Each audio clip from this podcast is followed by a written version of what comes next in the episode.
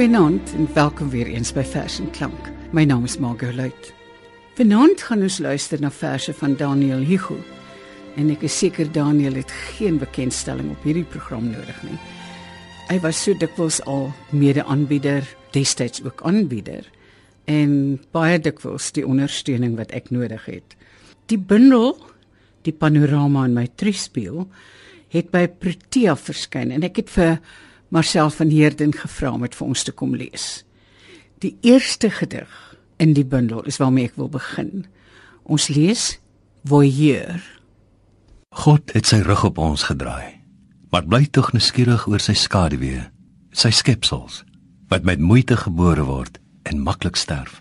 Hy gebruik sy kosmetiese spieël, die maan, wat hy millennia al manipuleer om oor 'n koue skouer na ons te kyk. Wat hy daarin sien, sal hom nog 'n eeu of so plesier kan gee en dan finaal laat groei. Mense dink God is 'n digter. Hy leef per vers. Dit was dan Daniel Hugo se vers Voyeur uit sy bundel Die Panorama in my triespieël. In die volgende gedig is dit duidelik dat Hugo baie geheg is aan Europa, veral Nederland, waar hy studeer het. Die son van hierdie sonland van ons is dikwels 'n probleem, maar uiteindelik besef hy dit is waar hy wil wees. Afrika is sy tuiste. Afrika is waar sy taal resoneer. Kom ons luister na Sonland wat hy opgedra het aan Elisabeth Eybers. Hoe lank gaan ek dit op die vasteland verduur? Soggens ontwaak ek met die son soos 'n blaasvlam in my gesig. Dit is mos Afrika die. Maar ek kom uit die noorde, uit 'n Germaanse stam. My gemartelde oë en my bloed verlang na digte, misdeurdrenkte mosgroen woude waar son slegs 'n vermoede is in die samehang van sagte aarde, klam lug en bevriende vuur. Maar daar is iets wat my hier hou. Ek is gevang, lewenslank geklink aan my minerale taal. Helder simbaal uit hierdie land se erts gepuur. Die volgende gedig, Die Hakkelaar, dra Hugo op aan Barry Houg wat in 2004 oorlede is. Houg was 'n bekroonde skrywer, joernalis en alom bemind, maar uiteindelik het die lewe vir hom te ingewikkeld geraak. Kom ons luister na die vers, Die Hakkelaar. Hy moes elke volsin snakkend uit 'n eindelose stilte red soos 'n hengelaar iets wat skitter uit die donker na die lig toe trek. Onderhoude met hom was moeilik, maar maklik om te redigeer. Haal net al die dooie ligtyd tussen die vinnige sinne uit. Nou het hy tog die stilte gekies. Die diepste wat te vind is. Die een wat sonder snitte uiteindelik ten volle sin maak. Gedigte kan op verskillende maniere op verskillende vlakke vir die leser of die aanhoorder iets beteken. In die volgende vers versteek Hugo op 'n humoristiese wyse groot wysheid.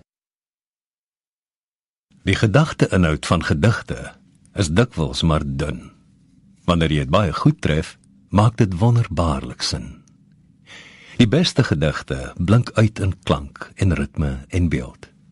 Hulle prikkel die oog en die oor, maar laat die verstand verveeld. Die meeste lesers soek wysheid elders en is min gepla solank die ryme bekoorlik klingel oor die logika. Die lui maar slinkse digters weet dit goed. Suiwer poesie, sê hulle vroom, het niks te doen met Hegel, Kant of Nietzsche nie. Vir Marlene van Niekerk raak dit te veel. Ag nee, basta. Poesie is filosofie Die res is kamakasta. Kant het hoeka al kritiek gehad op die blote vernuf. Nietzsche was digter en Hegel se sintese bly gedurf. Tot sover maar nie in van die kerk. Sy klink 'n bietjie prekerig. Maar die waarheid neem baie forme aan as jy denkend dig. In die volgende vers stel Hugo die digter gelyk aan 'n naguil. Luister veral na die laaste twee versreëls. Hy noem die vers naguil. Die digter is 'n uil wat teen die helderheid skuil. Vir die uil wat oordag uit die solder tuur, is die sonlig 'n verpletterende muur. Soos 'n prisonier sit hy vasgenaal en wag, uur na uur, vir die deursigtige nag. Die luggat uit die skuur word dan 'n pikswart skag, die tonnel waardeur hy vlug na 'n duisternis lig.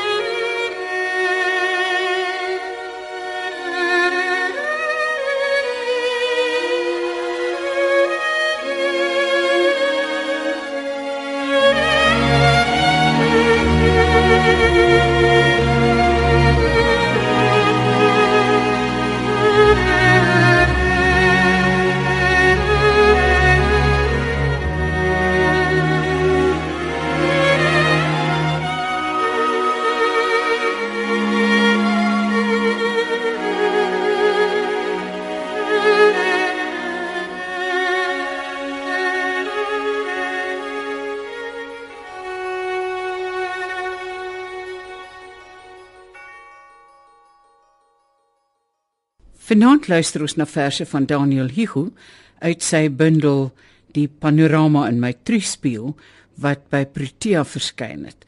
Marcel van Heerden lees dit vir ons. Een van my absolute gunsteling verse in die Afrikaanse letterkunde is een met die titel Loflied op die letterkunde. Ek het die Afrikaanse letterkunde lief. Elke letter het ek lief. Die kleinste setfout die slap anglisismes, die anakronismes, elke taalfout en die blaatantste plagiaat. Ek het die dom skrywers lief, die lui redakteurs, die gesette uitgewers, die skraal kritici en die analfabetiese boekhandelaars. Die totale banale bedryf het ek lief. Maar bovenal het ek die verpulpers lief. Van boeke maak hulle bruikbare bokse waarin jy die hele letterkunde kan pak. Versnel versending na die naaste pulpfabriek. Daniel Ligo het jare gelede vir die SAIK gewerk, vir RSG en 'n paar van sy voorgangers. Hy dan gereeld smiddag of soggens vroeg langs die see gaan loop. En die volgende gedig het daar sy oorsprong gekry. Dit is geskryf in Augustus 2003 in Seepunt. Die vers heet Vernoeming. Ek is vandag deur die see gedoop waar ek op die esplanade loop. Met die son in my gesig vanuit die kabbelende watervlak het 'n brander opgelig en my besprinkel in die blink naam van die almagtige oseaan. terwyl ek na asem snak. Prewel die water. Poseidon, Poseidon. Kom ons luister na drie haikus. Voordag haiku. Einstein was verkeerd. Geluid kom voor lig. Luister na die hanekraai. Lente haiku. Die swaal sit 'n nes gebou. Net ons twee nie. Waarheen swerf ons nou? Somer haiku. Die skewe melkout, dig teen die see, gebonsai deur die suidewind. Daniel Hugo is daarvoor bekend dat hy baie netjiese, gedissiplineerde digter is. Elke lettergreep word getel en vorm is bitter belangrik. Luister wat doen hy wanneer hy ontdek dat hy eintlik 'n haiku wou skryf, maar dit was toe nie moontlik nie. En uiteindelik sit hy met 'n blanko blad. Hier het 'n winter haiku gestaan, maar die lettergrepe pynlik stip getel. Het al greep op die yswit vlak verloor en spoorloos weggeglip. Die haiku groot druk draai op aan George Weideman, nou reeds gestorwe, 'n geliefde digter en 'n geliefde mens met ernstige sigprobleme. God rangskik versreëls oor die vlakte. Ry op ry lê inkblou berge.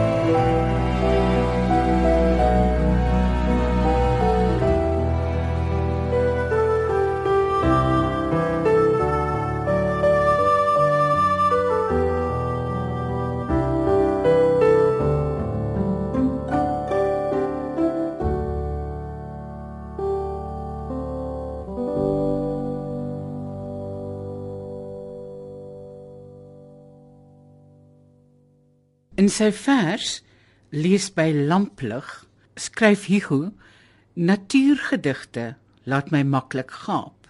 Hy skryf egter ook 'n gedig Natuurdigter. En dit is sekerlik 'n natuurgedig met 'n romantiese aanslag. Hierdie gedig sou mens nie maklik laat gaap nie. Luister na Natuurdigter. Kyk, die varklelies langs die water voor is bewus van hom. Hulle luister tyd oor na wat uit die digter se mond gaan kom. Maar al wat hulle hoor is die water voor. Die digter beny die blink oog water wat so vloeiend bly babbel in die voor. Wat so poëties, so klankryk klater om daardie tyd oor lelies te bekoor. Die titel van hierdie bundel van Daniel Ligo is Die panorama in my triespieël. Hy kyk terug En wat ons daar sien is dikwels baie wyd en wyer as wat ons nitri speel sien en word steeds wyer en wyer. Die titel van die vers waarmee ons gaan afsluit is Die lang pad. Daar is al minder en minder om na uit te sien. Waar die lang pad eindig, begin die groot miskien. Maar as jy moe oë opkyk van die stuurwiel, sien jy in die minuskule truspieël 'n ontstellende panorama wat aanswel, wat in 'n enkel oogwink jou perspektief verstel. Die spieeltjie laat wat die wye vooruit bied, verdwyn in die niet van sy agterste voor verskiet. Jy word gedwing om 'n palindroom te versin. Begin is bestemming en bestemming is begin.